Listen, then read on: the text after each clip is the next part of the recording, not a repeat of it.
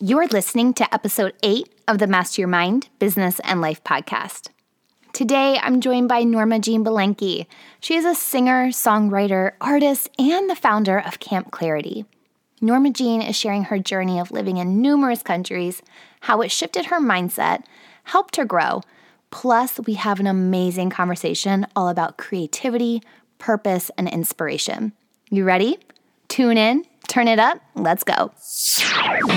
You're listening to Master Your Mind, Business and Life. Conversations with everyday world shifters, truth seekers, and rule breakers. Here's your host, Lauren Smith. Hey everyone, it's Lauren Smith. Thanks for tuning in to another episode.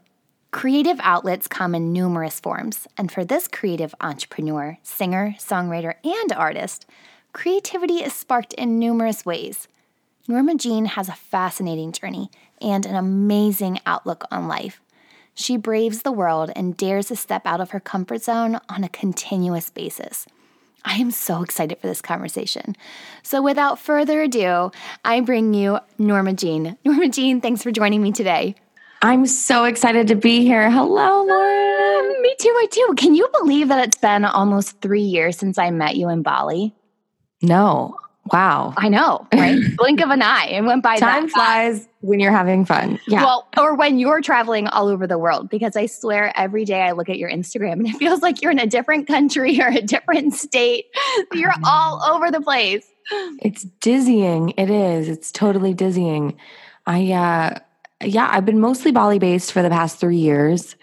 Um, but, uh, you know, Bali's one of those places where with visas, and you have to go on visa runs quite a bit and seeing family and all that. So it seems like I'm traveling quite a bit, um, but I'm I'm a little bit more settled now. I'm in Oregon for a while, um, and then I'll be back in Bali in February uh, for my next retreat. Nice. So I, I think this is right. You originally are a California girl, is that correct? Yeah. yeah. Oh, okay. So you were going to go to law school, I know that, and then you ended up in Bali. How the heck did that happen?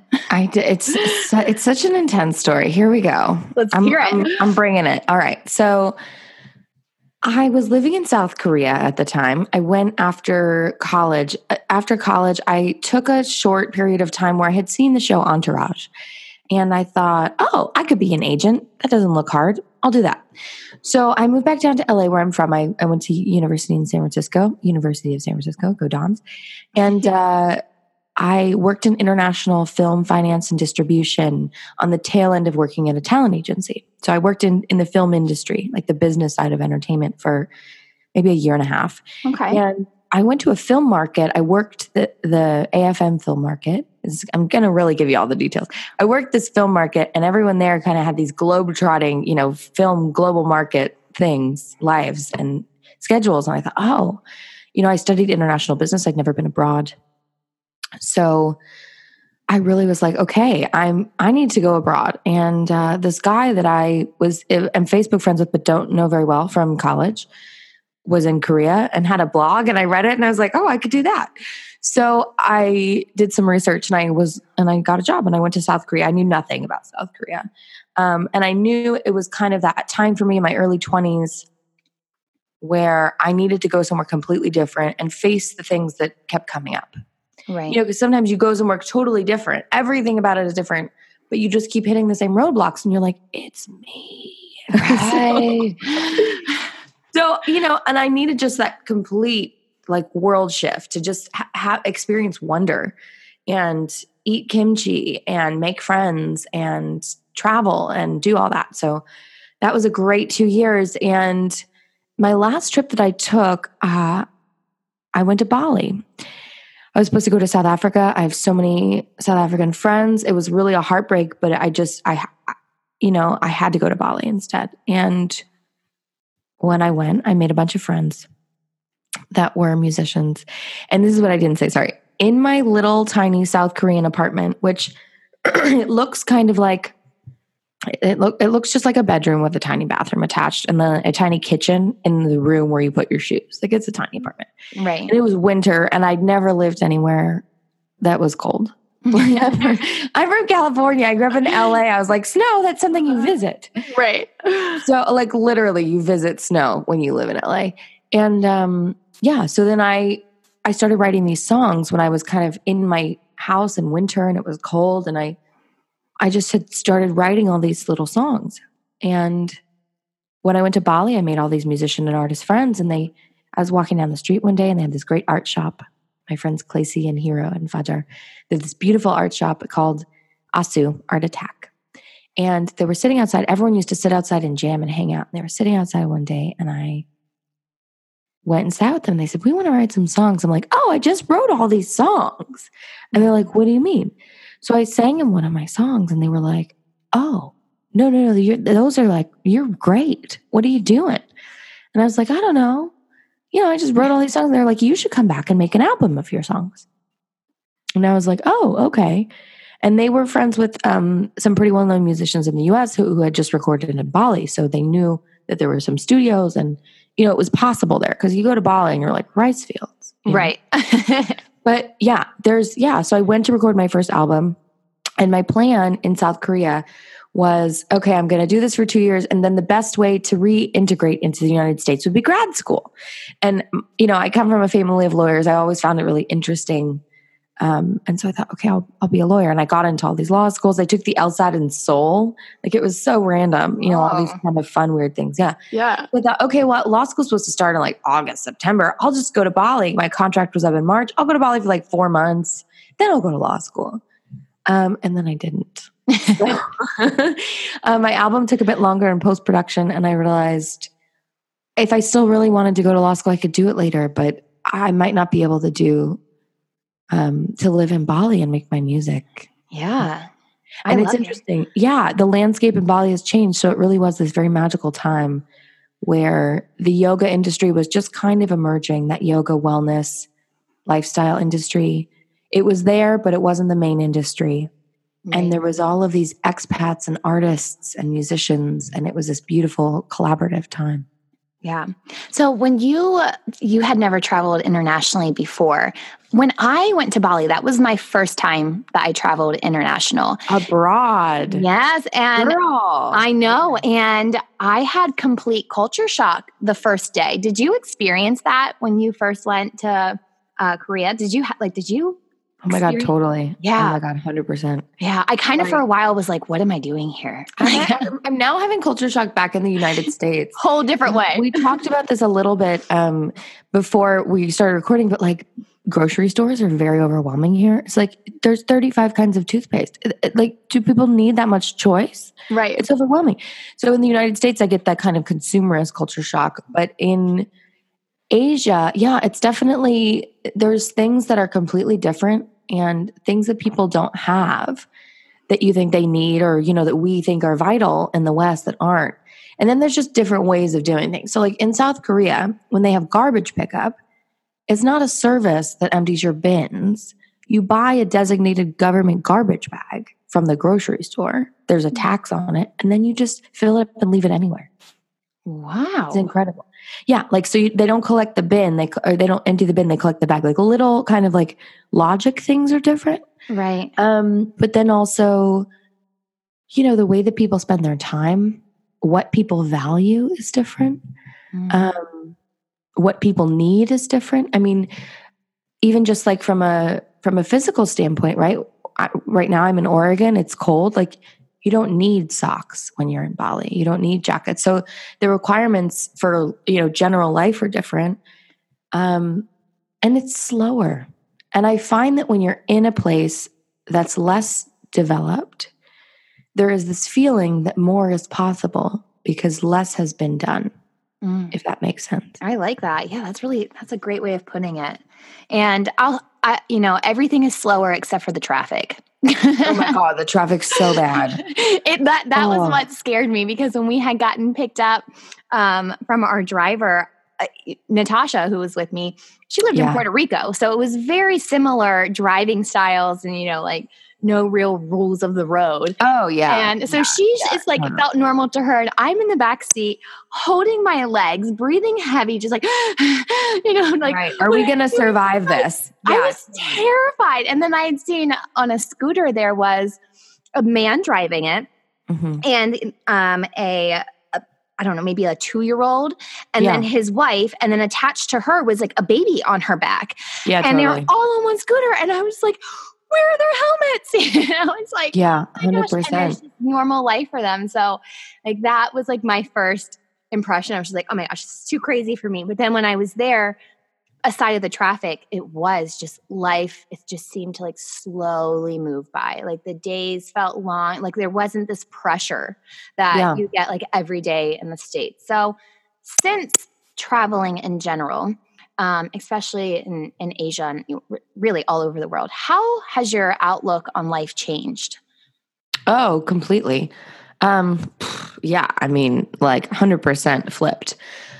I think it's one of those things where I went into it thinking, okay, what's out here? And then I left realizing that the culture that I came from maybe isn't the best culture.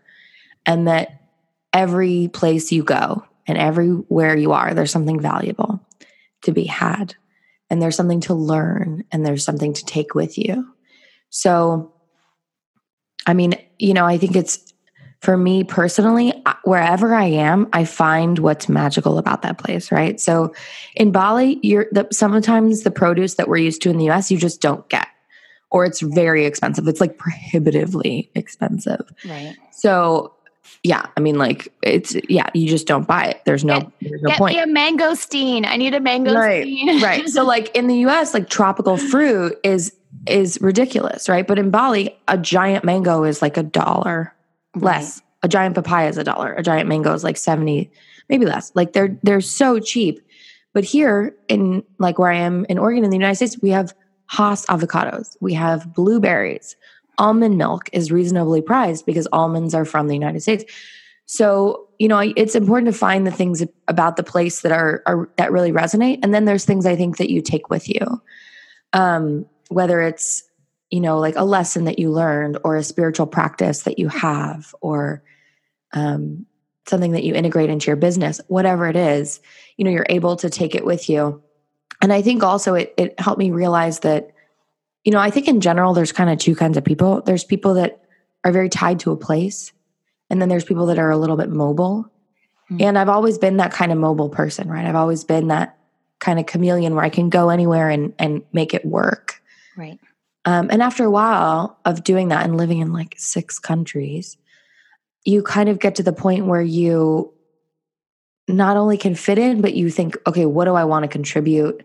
What do i want to get out of this? Right. um, and that and that changes the conversation a little bit. You know when you're somewhere a little bit longer you think okay who do i want to connect with? What do i want to build here? You know that kind of a thing. Or what do i want to build for myself while i'm here Right. um, whether it's a practice whether it's a part of your business whether it's an art project. I mean i'm i'm a multifaceted creative human being. And between all of my projects you know i have daily doodle illustrations. I make music. I have the podcast stay wild. I run camp clarity transformational women's retreat. You know it's it's important to be really project focused and understand that some places are going to be more productive than other places um but you know at the end of the day like i could say all this stuff but at the end of the day it's really about people right Yeah. the thing that matters most in life is who you spend it with so and who true. you connect with. Yeah. So, I mean, I have friends all over the world, and I'm so lucky for that. Um, partly because any time of day I can just like think like, oh, what time is it somewhere? And like someone will be awake and Right. able to chat or connect. And I have an amazing group of friends that are on my team. And that's so important to have that tribe of people who are like, girl, I got you. And that not only understand you, but support you in that way. Um, yeah. And I think when when you have those kind of people, like I could go to, you know, it's it's one of those things where pretty much anywhere I go in the world, I'll know someone or someone I know will know someone. Yeah. And that's really great. But it's also having that understanding because when you've been abroad a really long time, you're different. And it's yeah. not it's not like a good or a bad thing. It's just that your your view is a little bit expanded. Right. So it it can be harder to get into where you are, but also you have this view that like anything's possible and you can always just get on a plane. It's not that big a deal. Whereas for other people, it's a very big deal to go and visit someone in Bali or in India or across the United States. It's a big deal. But when you have that mentality of living abroad and when you have to travel so much because, like, you know, with your visa, you have to leave every two months and your family is across the world, it becomes a little bit more routine and the world becomes a smaller place. Mm. Now, do you think, have you always been a spiritual person or did have you developed spirituality since you were in Asia? Kind of both. Um, I've always been very intuitive. Yeah and creative. But for a very long time, I blocked that energy. I wouldn't let myself be creative. And this is a really big part of my musical journey. I didn't start singing until I was 25. Really? From, yeah, yeah. Because I'm from LA and I thought you have to look like Taylor Swift to sing. Um, and I had this like kind of warped view of, you know, the perfection myth. Yeah which is a total myth. And now I teach creative creative work like workshops on creativity. Uh, one's called "How to Be a Creative Badass" because we put so many restrictions on ourselves. And I, you know, so for me, my spirituality came out of creativity. Mm. It came out of accessing that divine muse of I'm bringing something into the world that wasn't here until I brought it. Um, and so for me, it was always based around that. And then when you live somewhere that's a spiritual hub, as right. Bali kind of is, I mean, it's incredible. I've gotten the chance to practice and, you know, take workshops and trainings and learn from some of the best teachers in the world. Um, and not best like they can, you know, do some Instagram circus thing, but best is in they teach people how to connect with their bodies using their breath. Mm. They teach people how to be present and and guide and you know the best teacher really will only teach you so far and then you teach yourself. That's so true. Yeah, because you know and this whole like oh, you know, my teacher is everything. No. The best teachers who, you know, who studied with the best people in India who have that kind of lineage and who have really, you know, even gone in and developed trainings and programs for women they're like look i'm here to give you what i have. Right. I'm not here to be on a pedestal. That's not the jam. So when i you know so because i spent so much time in bali i had access to that. And then you know the last like 3 or 4 years it really has just developed my spiritual practice has developed from one that was very personal you know really just kind of having my own full moon, new moon rituals, having my own yoga practice to really committing to things that bring me joy. Mm. Um, yeah. So for me, that was a lot of changes. Um, and I think, you know, when you decide to live your life a certain way, you, you have to commit, right? Like for me, it took me a really long time to say I'm an artist. Like it took me so long to say I'm I'm a musician. I sing, you know, original music that I write. I sing jazz. I'm an artist. It took me years to be able to just say those three words. Um, but once I did, you know, there's this kind of commitment that comes with it. And when you put yourself out there in that way, you have to show up. Um, and so for me, that meant cutting out a lot of things that I thought went with that, that I thought were attached to that, that weren't. Mm. Um, I would have never guessed that that you struggled saying that you were an artist because the I think it was our last night um, in in Ubud. It was the the staff appreciation. Oh yeah, and you just that, yeah. jumped up and sang, and I was like, "Holy crap!" Like her voice is amazing. And then when you had your album out, I like downloaded it and I listened to the whole thing. I was like, had goosebumps. So it's kind of mind blowing to me to hear that you didn't even think of yourself in that way because the Norma Jean that I knew was already established as that person, you know? So, yeah. like, perception the- versus reality. Absolutely. And that's the difference between how we see ourselves and how others see us. Yes. And I think it's really important. Like, Uh, you know, when I decided to make music for a long time, I was really struggling. And that's because, you know, I, I made it with the expectations of other people or the expectations I placed on myself that I thought other people might have for me, right? Like, how many people are going to hear my music? How famous am I going to get? You know, how do I sound? Like, and at the end of the day, when you have a gift or when you feel called to do something, like when I sing, that is when I'm in my most, that's when I'm most myself. And that's when uh, I feel like I'm really the, like the essence of me really comes out when I sing, you know, and I'm really able to give that to the world. And I have to just completely let go of what any of the other crap around that means. Right. Otherwise, I won't be able to do it. Well, you were Um, just in India, right? Singing? Yeah. Is that what were you? Yeah, I spent the summer with a theater group in uh in a city called Auroville, which is the spiritual community um, just near Pondicherry in the south of India in a state called Chennai. Ooh, Yeah. Yeah, I sang jazz in a play. It was really fun. That sounds Um, so fun. It was really fun. And you know, it was just uh, also the other thing about my life in particular that's a little bit weird is you just have to kind of say what the heck at every point. Right. Like the universe gives you an opportunity and you just have to keep taking these leaps of faith, or I do. And so I was doing an artist residency in India, which happened as a leap of faith in January.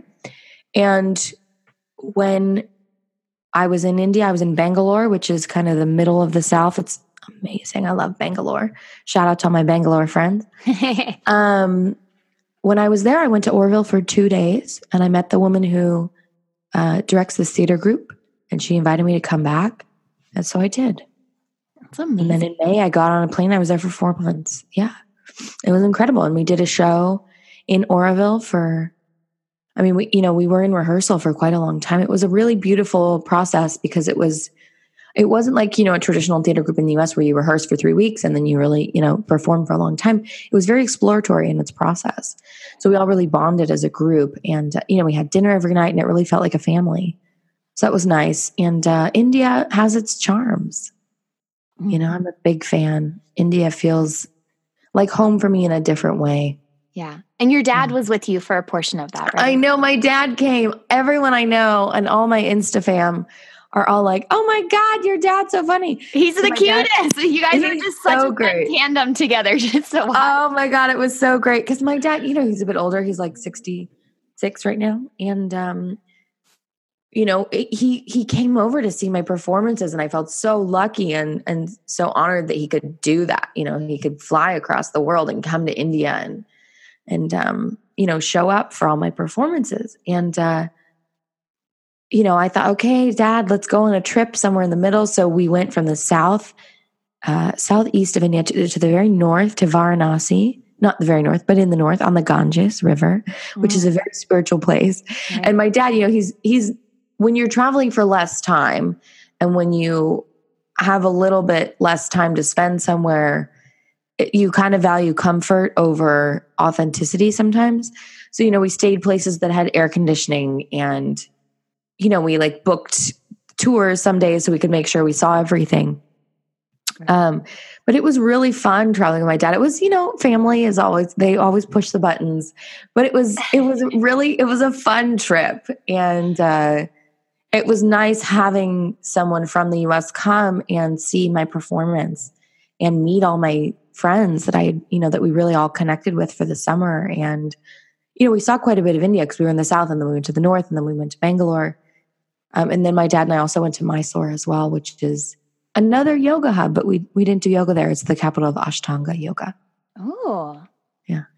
Nice. So, and it was fun. You know, it was really nice getting to share India with my dad because he had actually been in 1980 backpacking through, and uh, so it's definitely India itself has changed quite a bit now. Instead of trains, they have you know the equivalent of like Ryanair or AirAsia throughout the country. You can get cheap flights and just go places pretty quickly. It's very modern in a lot of ways. I was about to ask you that if he had said it had changed because I was talking to someone um, who was a missionary and she goes to Haiti a lot. And she was just saying that Haiti hasn't changed in 25 years.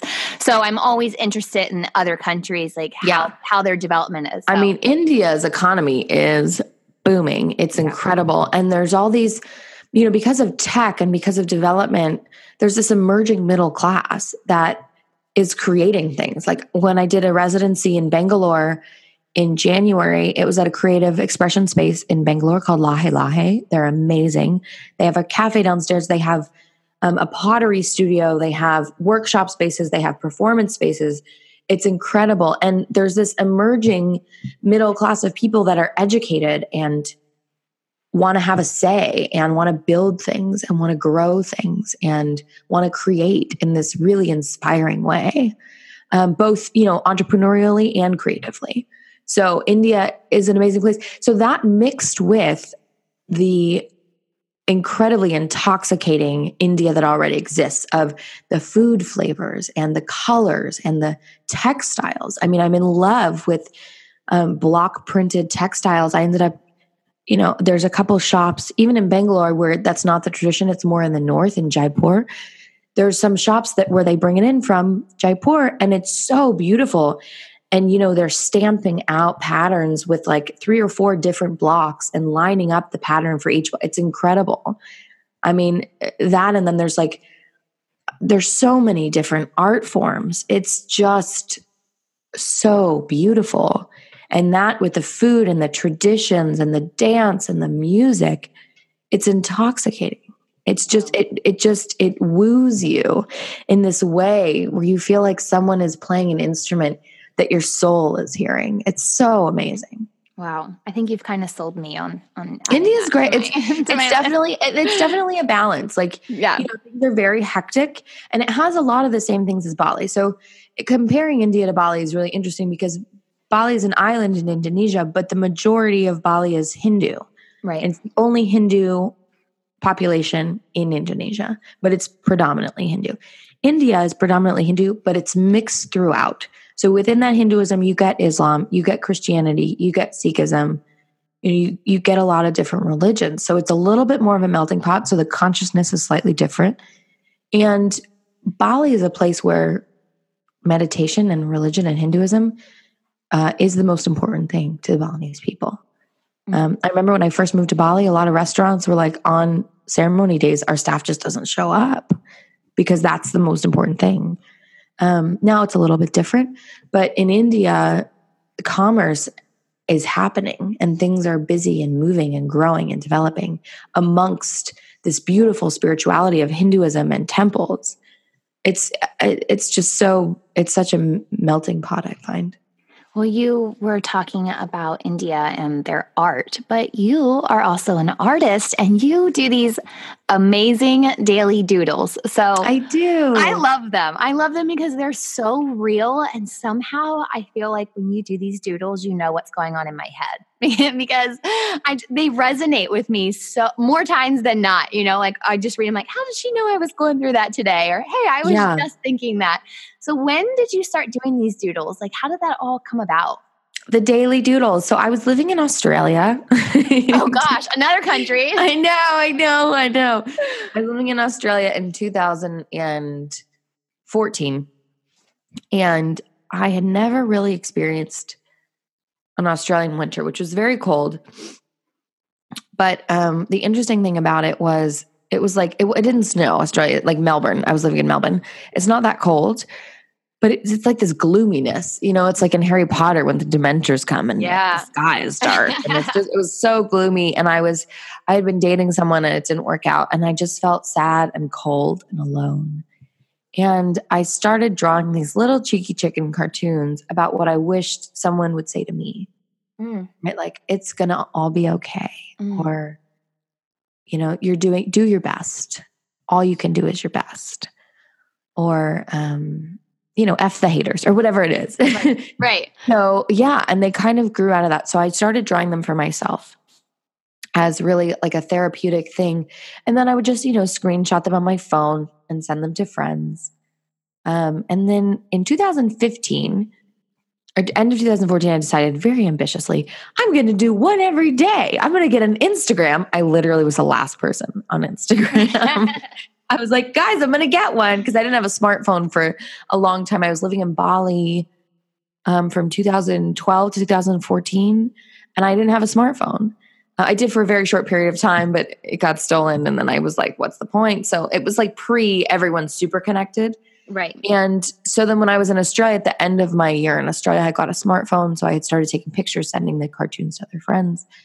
And then I was living in, I moved to New Zealand end of 2014, very ambitiously 2015. I thought I'm going to post one every day for a year on my Instagram. I'm going to do that.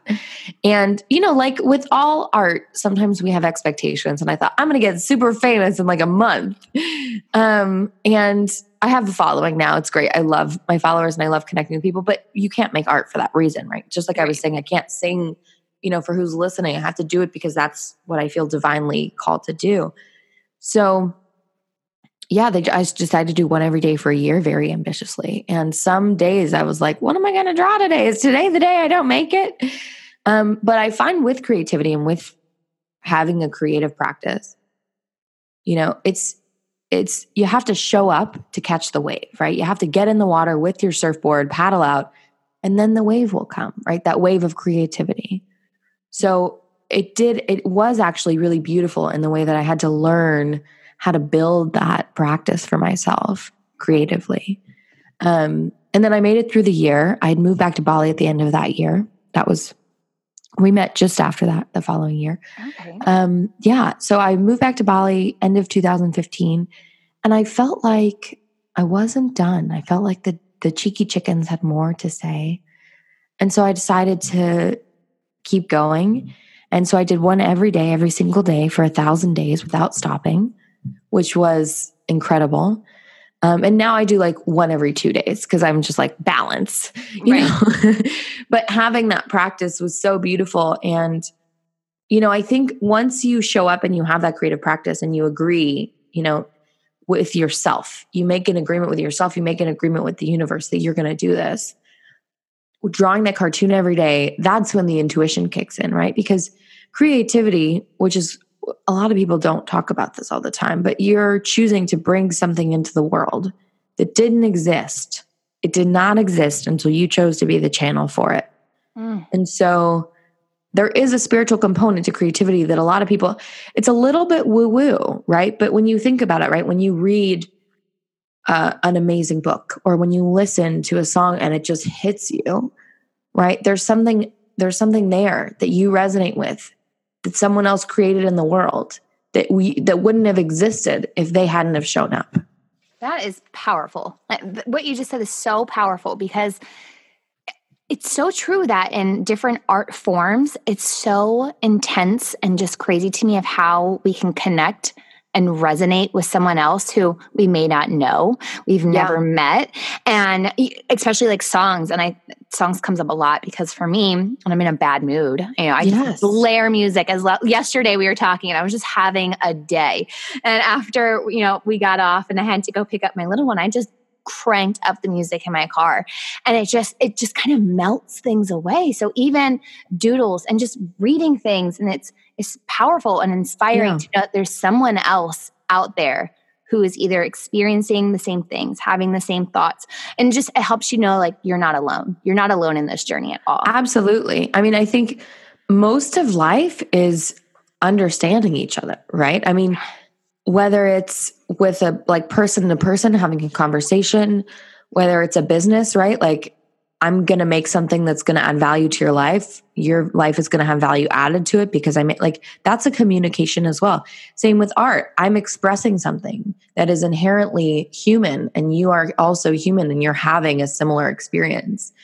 Um, and so the cartoons for me, it is very intuitive. And um, I was actually talking to another Insta Insta fam uh, illustrator named Tori Press and she said the same thing i said you know do you intuitively feel which which illustration is going to be the right one she said absolutely mm-hmm. and there's something where you can kind of through our through the lens of our own experience or our own selves or our own you know, lives or what we're going through, we can access, I think, what other people are going through as well. So true. So, how do you think that others who may not feel as if they're a creative person, um, or maybe who they've just lost a spark of creativity, what what are some ways that they can kind of bounce back and connect with that creativity or feel inspired again? Yeah, totally. And that's really hard. Staying inspired is rough. I mean, you know, I think it's why a lot of musicians have substance abuse issues. I think it's why, you know, there's a lot of drama with actors and, you know, I, you know, I think in terms of being a creative there is always that, you know, sometimes it's easier to seek that external whatever it is instead of having to create it yourself, right? It's always easier to go out to a restaurant than it is to make your own dinner. Um and in terms of like having that creative energy, you know, it's a combination of practical and spiritual, right? I mean, what are your creative conditions? I talk to people about this all the time, right? Like, what do you need to creatively show up? For me, I don't like music. I like silence. I like fuzzy socks on my feet. If my feet are cold, I can't, I can't create. Mm, You know? yeah. yeah. If I'm drawing cartoons, I need to, you know, sometimes I'll write down ideas when they come beforehand. Sometimes I'll just sit at my, I used to draw them by hand until I was traveling with 35 notebooks. So then my friends got me an iPad Pro because I literally, I just like, whenever I, you know, would like move countries or travel, you know, with a lot of stuff, I would just have to bring all my notebooks and it was just so much. So, yeah. So for me, it's like then I'll sit down on my iPad Pro and then, you know, maybe 10 ideas will flow out at once. Mm. Um, but it's what do you need, right? Do you need to move your body? Do you have energy stuck in your body? Do you need to listen to music? Do you need to talk to someone? Do you need to do a meditation? Like, what do you need to show up? Do you need to dance? Like, sometimes you just got to like crank out that music and like do an ecstatic dance in your house, in your Yeah. pajamas, whatever it is, right? Like, what do you need? Because everybody needs things to create, and they're not always the things that you intuitively would think of, right? A lot for a lot of people, myself included, it's having a space. Mm. So I have a desk, a designated space where I work and create, and then I can I know that space is there for me. Yes. I love that. Um, for me, like I said, it's fuzzy socks. For other people, they, you know, they have to eat a certain food or they have to have their coffee in a certain place or they have to sage their space first, whatever it is, right? And some things that don't make sense to other people don't have to. They just have to make sense to you. That's so true. And like your art doesn't have to make sense to other people. So being afraid to put it out there, let that go. Like, because what if every piece of art, right? Every painting, every cartoon, every piece of music, every book, every poem, every Instagram insta- inspirational quote, like, what if someone was like, oh, I wonder if people won't like it? And then they just didn't put it out there. Yeah. Like, imagine all the movies and theater we'd miss, right? Right. it's so i think it's one of those things where you also just have to put it out there. And for a long time i felt so much anxiety about my art right? Like is this legitimate? Do i have a right to be here? Am i good enough? Especially with my music. You know i had this theory that like there's two kinds of art. There's art that you make and then there's like paste eater art where you're in kindergarten you ate half the thing of paste. That's me. um, right. At the same time there is no paste eater art everyone can create. Everyone can sing. Everyone can dance. Everyone can write. Everyone has a story. And so i think when we deny ourselves that expression we're denying an, intrinsically human part of ourselves because creative expression is just human expression. Mm. That's powerful. yeah that's how i feel about it.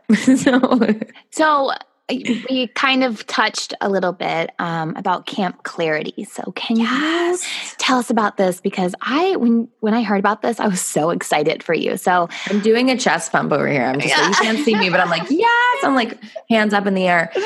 Camp Clarity is legitimately one of the coolest things I've ever done. It's a week for women that I created in Bali. And I lived in Bali for five years. And it's an incredible place. Bali is an amazing place. There's amazing spirituality. And it is like the Disneyland of spirituality. Let's be clear here. You have the best yoga teachers in the world. You have amazing spas and massages. You have this incredible Balinese culture. But throughout that, it's really hard to navigate.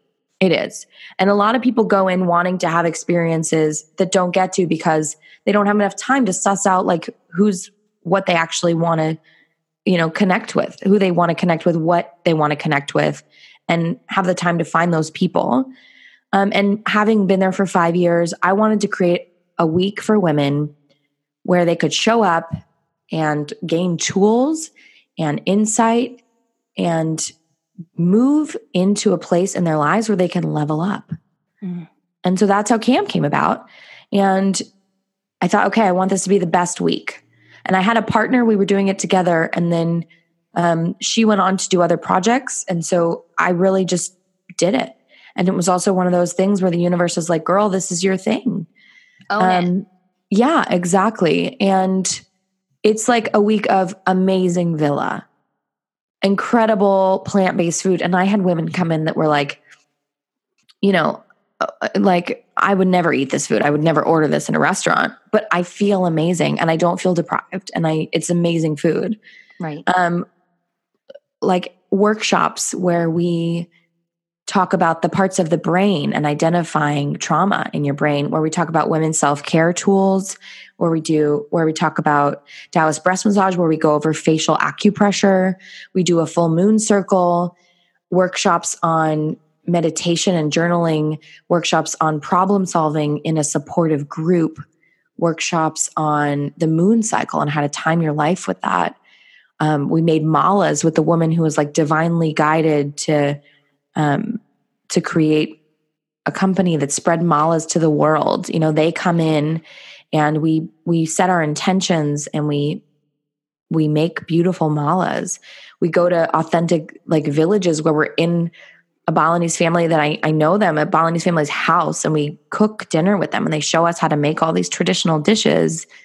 Um, we go to sound healing and we have a private session with the woman who's been doing it for 40 years. I mean, you know, I, I realized I was kind of sitting on this gold mine of transformation. And I, after after having run workshops for quite a while, learning that, you know, this is what people are seeking. And you can create a space for people where they can really show up and let go of what's been holding them back, not in like a cathartic, you know, sad lady way, but in a like, hey, let's have fun and let's do some workshops and let's go to sound healing. And we have daily yoga meditation. And it's not, you know, yoga where it's super athletic. It's yoga where it's like, hey, you can take these exercises home and do them at home. Right. This is these are what this is what we do to connect to our body. This is the essential oil for this chakra. You know, and we really get into it and it's accessible because a lot of women are afraid to go to yoga classes because they're too intimidated by this culture of you know perfection in Lululemon yoga pants. Yep. Um, and it's it's a real thing. Yeah. Um, so apart from that, or they're you know they're seeking to deepen or build a practice, right? They're dipping their toes into those spiritual waters, and they want more. And so it came out of that, and the women who came just they transform. You know, they're it's incredible. It's just, it's incredible. And I feel so honored to be able to facilitate and lead workshops and hold space for this kind of thing. And it's fun. Like it's so much fun. It's so fun. Um, yeah, it's like super fun. Um, it's pretty much like the best week in Bali I could come up with. like, yeah. And I lived there for five years. And, you know, a lot of my teachers come in and teach because I, you know, I know I'm not an expert. I'm not a yoga teacher. I I know quite a lot about yoga and I have been practicing for a while. Um, you know, quite a few years, but I want someone who that's their calling. Right. You know, I want people who are like, yes, this is my jam to come and show up. Um, and I think that's what's made the difference, you know, and I know Bali so well and I know the community there so well that I'm able to really facilitate things that are both valuable and unique. Oh, I know it's so uplifting. It's so much fun. It's li- and it's literally just like summer camp for adult women. Like we come, we have so much fun, we grow, you know, we learn things, and then you know we have those friendships. It's amazing. Do you feel that? trying new things and kind of pushing yourself out of your normal comfort level level kind of helps you connect more with your overall purpose in life Yes and no. Okay, go for it. So I feel like a lot of the time, sometimes people like pressure us into saying, like, oh, we should try this. And it's like intuitively we know um what what's good for us and what's not, right? Like if someone if someone says like, "Oh, hey, you should try this thing," whether it's a yoga class or whether it's a meditation or whether, you know, they're handing you a drink at a bar, whatever it is, right? Your intuition's going to tell you that's for me or not, right? It's either going to be like, ding, ding, that's for me. I need that glass of wine, or I'm taking that yoga class. Or it's going to be like, no, no, thank you. So I think it's important to listen to our internal guides and our internal compass for that. Um, because a lot of the time there is also a peer pressure cool factor in terms of creativity and in terms of spirituality and in terms of life in general, right? But absolutely. So apart from, you know, listening to your intuition because it will tell you. And there's a difference between fear and intuition, right? Because fear will say, no, no, no, no, no. And as soon as you do it, you're like, oh, okay, I'm actually supposed to do this. But intuition, like, is like, no, girl, this is, you're not about that life. Yeah. You know, like whether it's a yoga class that pushes you too hard, you know, where you lose your breath, because anytime in yoga you lose your breath, you've lost the plot. Let's be clear about that. Mm. Um, yoga is about the connection between your body and your mind, and your breath is that common language. So let's just be like baseline, right? That's my personal rant, mini rant. um, so yeah, so whether it's like a yoga class that pushes you too hard or a glass of like you're gonna know. But apart from that and listening to your intuition, changing your perspective is important because a lot of the time we don't see things outside of ourselves until we shift. Mm-hmm. And that shift can be internal. You know, that shift can be I'm going to really commit and dig deep where I am, and I'm going to grow where I'm planted. Or that shift can be I'm going to see the world and I'm going to see how I fit into it and what I can contribute and what I find to be beautiful and relevant and valuable. Mm. Yeah. Wow. I love that. Okay. So, one last question I have for you. Bring it, girl. All right. So, this one is specifically for our listeners today. If you have one piece of advice for anyone listening, what's that intuitive voice telling you right now in this moment? Don't doubt yourself. Ooh. Ooh. That's it. So damn it's, true. Yeah. It's like, because a lot of the stuff that I do, it's entrepreneur. Like I, I, I find that I'm the Venn diagram of like entrepreneurship, creativity, and spirituality. Right. Like I make a lot of art. That's really my main thing. I'm a spiritual person, and I have some businesses. Um, and I, you know, I've had other businesses where I help other people with their businesses.